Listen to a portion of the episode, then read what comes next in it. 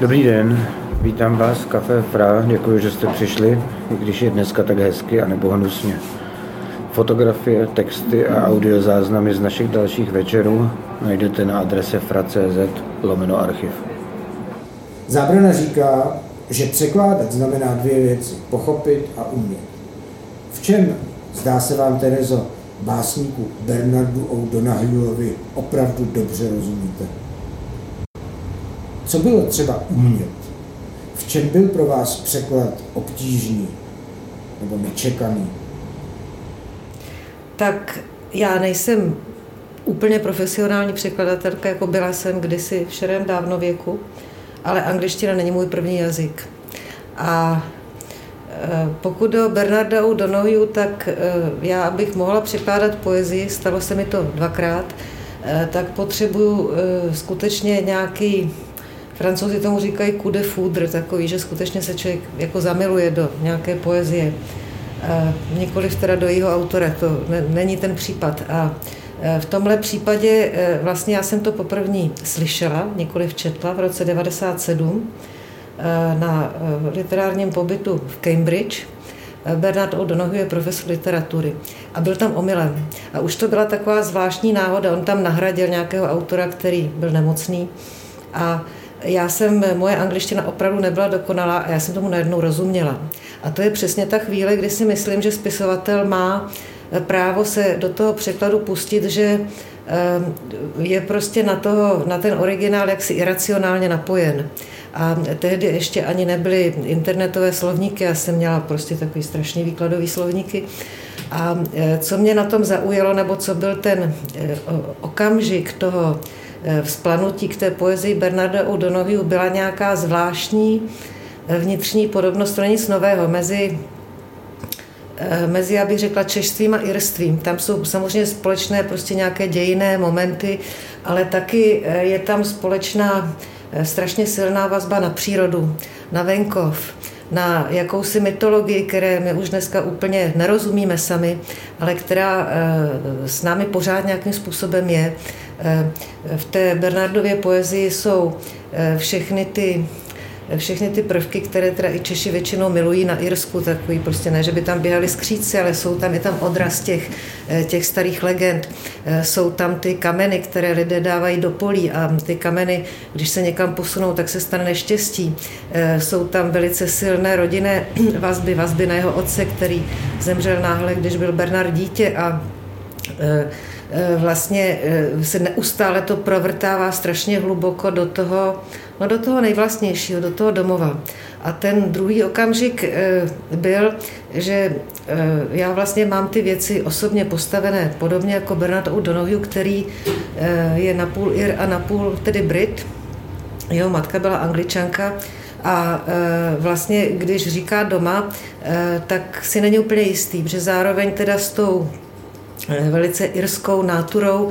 Eh, zároveň je přeci jenom profesor eh, středověké literatury na Oxfordu a prostě má ten názor, že aby člověk pochopil, co je to je doma, co to někam patří, tak si musí připnout křídla a být prostě někde jinde, umět být někde jinde.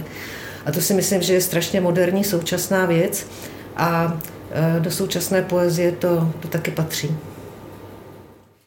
Co to je překlad v české literatuře, v poezii zejména, to je Eh, to je kus české kultury. My jsme malá kultura, takže kdokoliv do ní přinese nějaký skutečně vynikající překlad, a že jich tady bylo, tak vlastně najednou vy to začnete vnímat jako českou věc. To vlastně kdysi dávno udělal eh, Kamil Bednář s Robinsonem Jeffersonem, což pokud se pamatuje básník, který je vnímán jako zcela marginální ve Spojených státech, nikdo moc nezná. Tady najednou to četl úplně každý, lidi na to stáli fronty. Eh, takže ne, že bych měla tyhle ambice, ale myslím si, že to je, eh, to už ani dneska není možný, ale eh, že prostě to je vlastně to, z čeho člověk pak má radost, že, si, že prostě má pocit, že udělal vlastně něco, něco českého. Vy jste se ptal na tu rozpolcenost té poezie. Já myslím, že to souvisí s tím, že tedy básník je napůl Ir a částečně Brit, což jsou dvě mentality, které jsou skutečně téměř proti sobě. Já doporučuji předmluvu k téhle knížce, protože jsem našla opravdu rozkošný rozhovor, který s ním někdo dělal v Oxfordu, kde on kde mu udělili po 30 letech titul, že je to nejhodnější muž v Oxfordu. Neskutečně velice prostě fajn a milý a laskavý člověk. A eh, on tam velice pěkně tohleto reflektuje, jako co to je být s Irem v Oxfordu, to je jako kdybyste měl brněnský přízvuk na Sorboně, že jo. Eh, prostě tam chodí páni a mají ten vznešený Oxbridge přízvuk a tak dále, teď tam prostě přijde někdo z Irska, byť má dvě vysoké školy, tak prostě pro ně je to buran, že jo. A e, nějakým způsobem e, on píše, že v 60. letech, když tam přišel, tak to Irsko začalo být moderní. E, Bob Dylan, e, prostě, který reflektuje irskou e, lidovou píseň, různý irský skupiny, takže on byl najednou prostě tak moderní, jak by mohl být právě ten moravský šovaj v Praze, takže z toho nějakým způsobem těžil a jako udržel si zároveň tu irskou, já nevím, přímost, která se právě podobá té české, a souběžně teda si myslím, že získával ten britský odstup právě. Ti tři neměli dětství. Nejbližší přízeň na krku byl mladší bratr. Oslepl od sněhu a vápna o Vánocích před 40 lety. Tak žili z milosti, byli na sebe hodní, jak sourozenci bývají, když o nic nesoupeří. Jenže i když měli tak málo, vždycky je co ztratit. Robin, oranžová klisna s bílou hvězdičkou, je milovala naproti ze stáje. Ta hrůza tenkrát, když ji našli groteskně mrtvou, ležet zimního rána, zuby zaťaté, jak z nenávisti, trčící nohy tuhou. Ačkoliv sotva začal listopad, půda už byla zmrzlá. Poslali pro největšího siláka a pohodáře v kraji. Odhodlaně ryl, hloubil a kopal na kost předčasně zmrzlou zem, po třech hodinách měl hrob připraven. Smyčkou tam vtáhl velkou zdechlinu. Jen zadní nohy jí trčely ven a četlačil dovnitř. Přineste křovinořez, řekl. Uřízne mi nohy a hodíme je za ní. Sestry plakaly a bratr řekl, táhni z našich polí a už se nevracej. Po další čtyři hodiny pak drť a tříšť kutali, až kapela ze souhvězdí vosky úpornou modří zalila sever. Potom se Robin konečně svezla do přikázané jámy posledního odpočinku.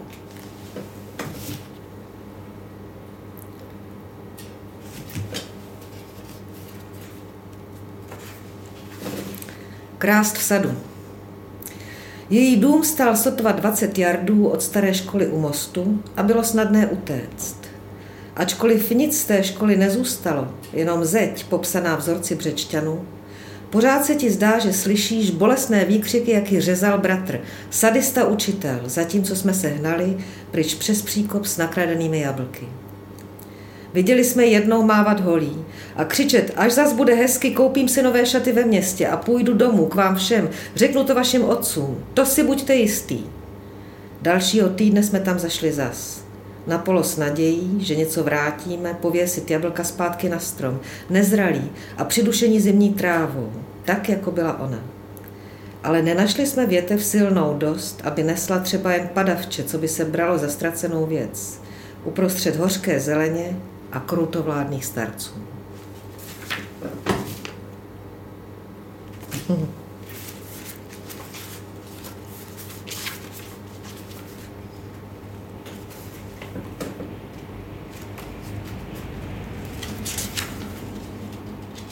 Nemocnice Mill Street. Má sestřenka, řekli mi, se neprobouzí často a snad ani nevidí zelenou horu, zarámovanou oknem této kaple klidu, určené pocestným, zapsaným na tuto dlouhou pouť.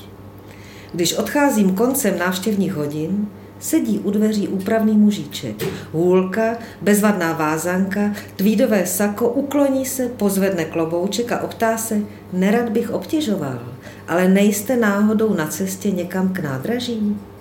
Mladá veselá sestřička se k němu skloní, bere ho za loket se slovy, možná až zítra, Jamesy, možná zítra vás na nádraží vezmeme.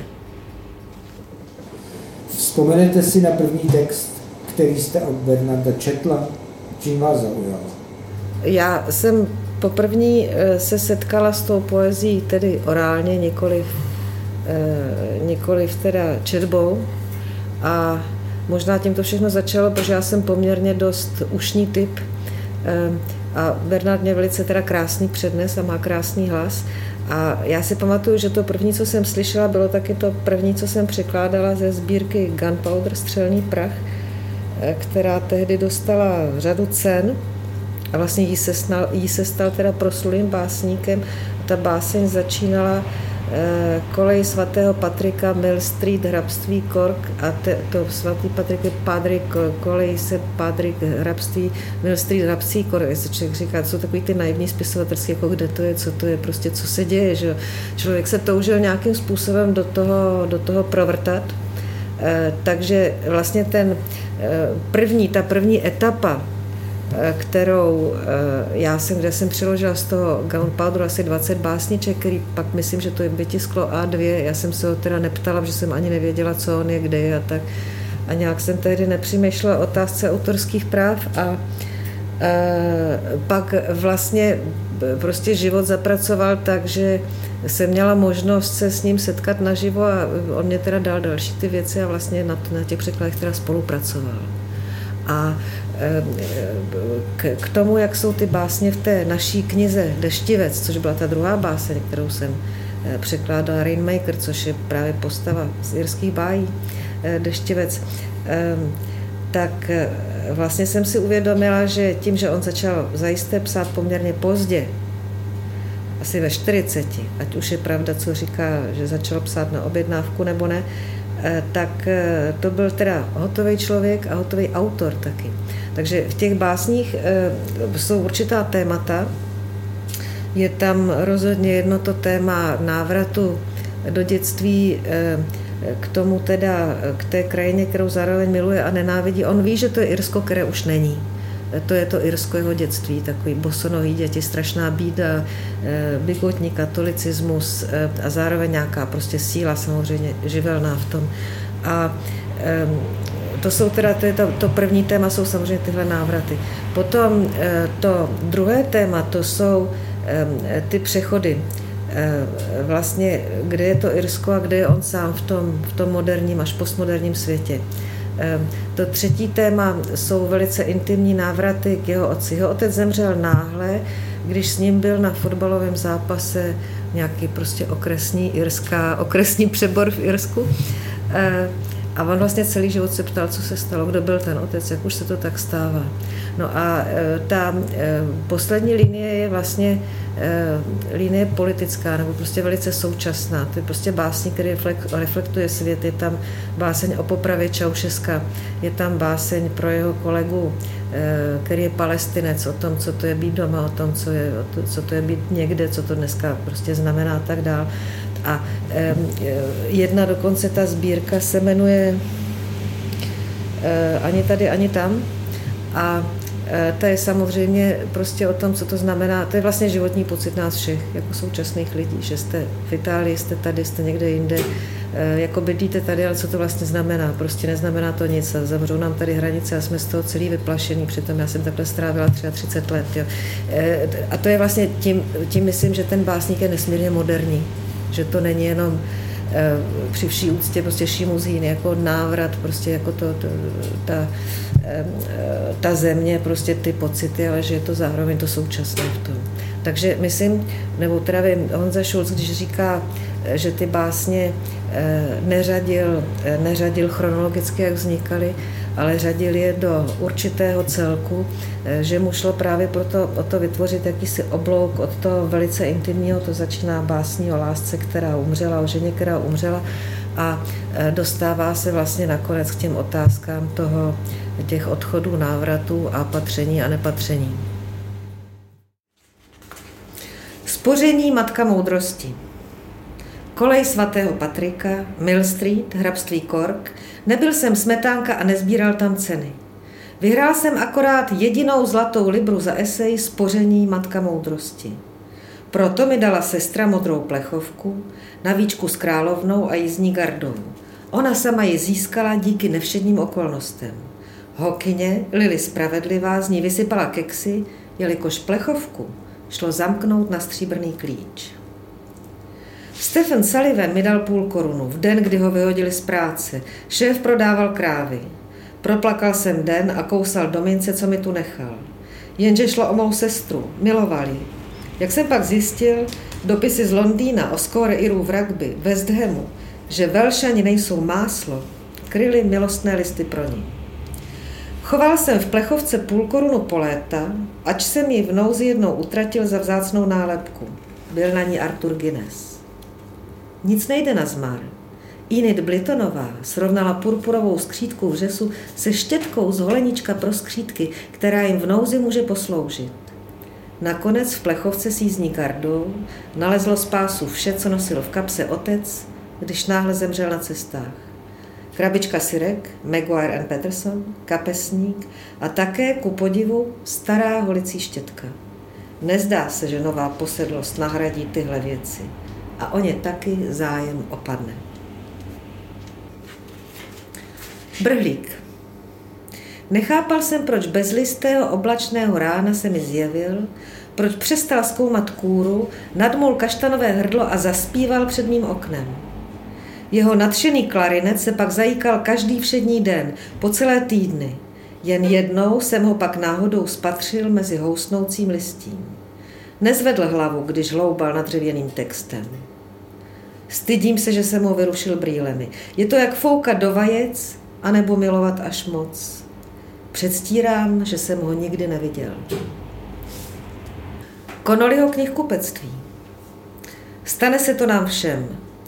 Nejdřív bariéry u schodů, postavené z lavic před knihami, které nesmíš vidět, nebo prý o ně nemáš zájem. Pak police tam vzadu, kde bývala filozofie, v pravý čas přijdou cizí jazyky, až na konci zůstaneš trčet uprostřed na žebříku mezi svazky, které doloží, proč knihy zastaraly, proč se musíš pohnout s dobou a dát si pozor, co si ponecháš. Vzdorného krůzova v srdci ostrova. Sovy od Vilího Meka. Když jsem je slyšel volat nad lány, vyšel jsem ven do jejich živlu, slepý jak oni v mém, když vzejde den. Byla taková tma té noci koncem léta. Neviděl jsem, co mohlo způsobit tikavý, pravidelný zvuk, krok těžkých holínek podél cesty, až se zastavil s bicyklem těsně vedle. Pořád jsem neviděl, jen cítil vřelý závan tabáku, nugget plak a Guinness a potom hlas, jak z neviditelného ohně. Tam, co jsem dělal u Vilího Meka, slyšel si je každou noc a nikdy neviděl, ani když přímo nad tebou houkali, jako když střípou brzdy. Kdo to byl? Ten skoro vyhynulý uprchlík v černém obleku ze sobotní noci z 50. let. Ve středověku říkali, že prý jsou zvířata s tak ostrým zrakem, že bez ochrany prohlédnou slunce – Kráčel ode mne pryč, šetřil baterku a nenavlékl si čelovku, kterou nejspíš měl. Taky jsem nemohl slabýma očima vidět, jak tři měsíce poté bude natažen přes cestu jako žíznivý bukač, to auto těžko mohlo rozeznat siluetu proti větrnému nebi. Hádanka. Jméno mám stejné jako neplodné včely, co všechno stihnou. Cestuju v noci, jak andělé či jako plody snění, až na výpadky proudu zatím zvládám svůj mlčenlivý úřad. Slepý jsem jak červ, když neuvědoměle vrtá cestu vpřed, nedá se očekávat, že bych poznal svatby od pohřbů. Nad ránem zmizím, nikdo neví proč. Pálí tě uši? Šlape ti někdo na hrob zase? Zapřísahá tě, abys položil otázku, které se vždycky tolik bál? Definice lásky. Je divné, když uvážíš, kolik slov se o ní napsalo a nikdo neřekl, kde láska nejrozhodněji vládne.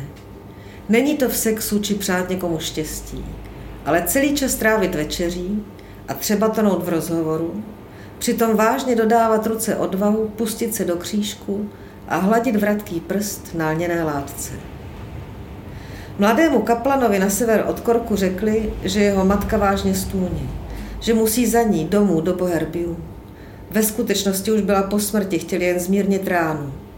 Řídil jak šílenec přes celé Kerry a rozsekal se na smrt v nádherném údolí Glenflesk, to proto, že tak marně toužil naposled pohladit její prsty.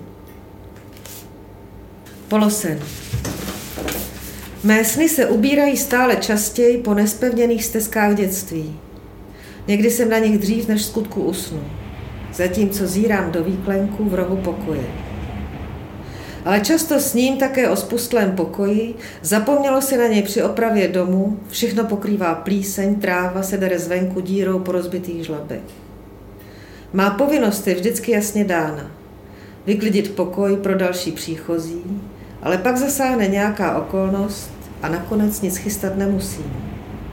A pak jsem zase venku na těch stezkách, v zatáčce u Juliny studny nebo níž, kde mýval Danžím pěšinu, potok Petr Klíče, dokud je Dominik neproměnil v kravská koryta. Tam já jsem vážně potkal párek dráteníků.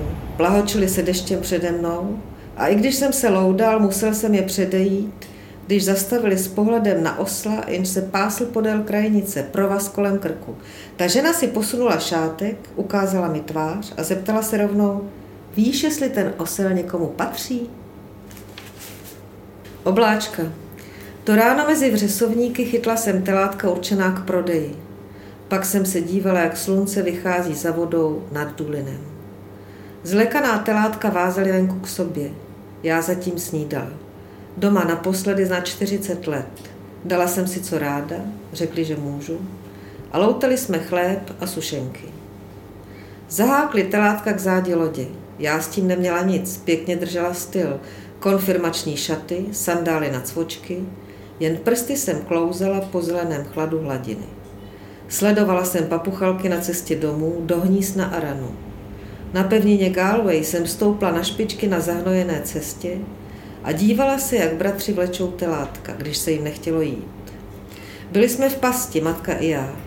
A tak jsem řekla tenkrát s Bohem otci. Naposled jsem z něj viděla klobouk, sako a dobytkářskou hůl, když hnal dobytek do balivaganu. Zemřel, jak mi řekli v rodném okrese, prý mě chtěl vidět, ale to bylo až později, zatím jsme táhli dál skrze raní mlhu. Poprvé v životě jsem uviděla auto. Sotva ho zahledla, nežli zmizelo. Nemohla jsem věřit. Mlčky zírala směrem, kde slávnul jeho hluk. Ale bylo to jen letmo. Ten večer v klášteře mě sestry hýčkaly, já však měla v hlavě to ranní vidění a usnula jsem při hučení motoru za otevřeným oknem.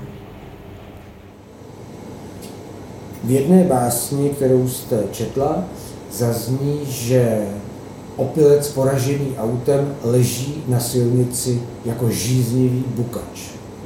Jak si tohle představujete? Já si představuju takového ptáka, který vypadá skoro jako dřevěný, jak je prostě stuhlej, mrtvý. Jako v mých představách je ten pták nepochopitelně velký, protože je natažený přes celou silnici, což samozřejmě nedává žádný smysl, protože to je ten přijetý prostě opilec, eh, který tam uvízl z 50. let. Eh, takže mám takový prostě jako úplně hyperbolický obraz před očima, když se takhle ptáte, že to vlastně není možný, že jo, vidím obrovského ptáka eh, dřevěného, vcíplého, nataženého přes silnici.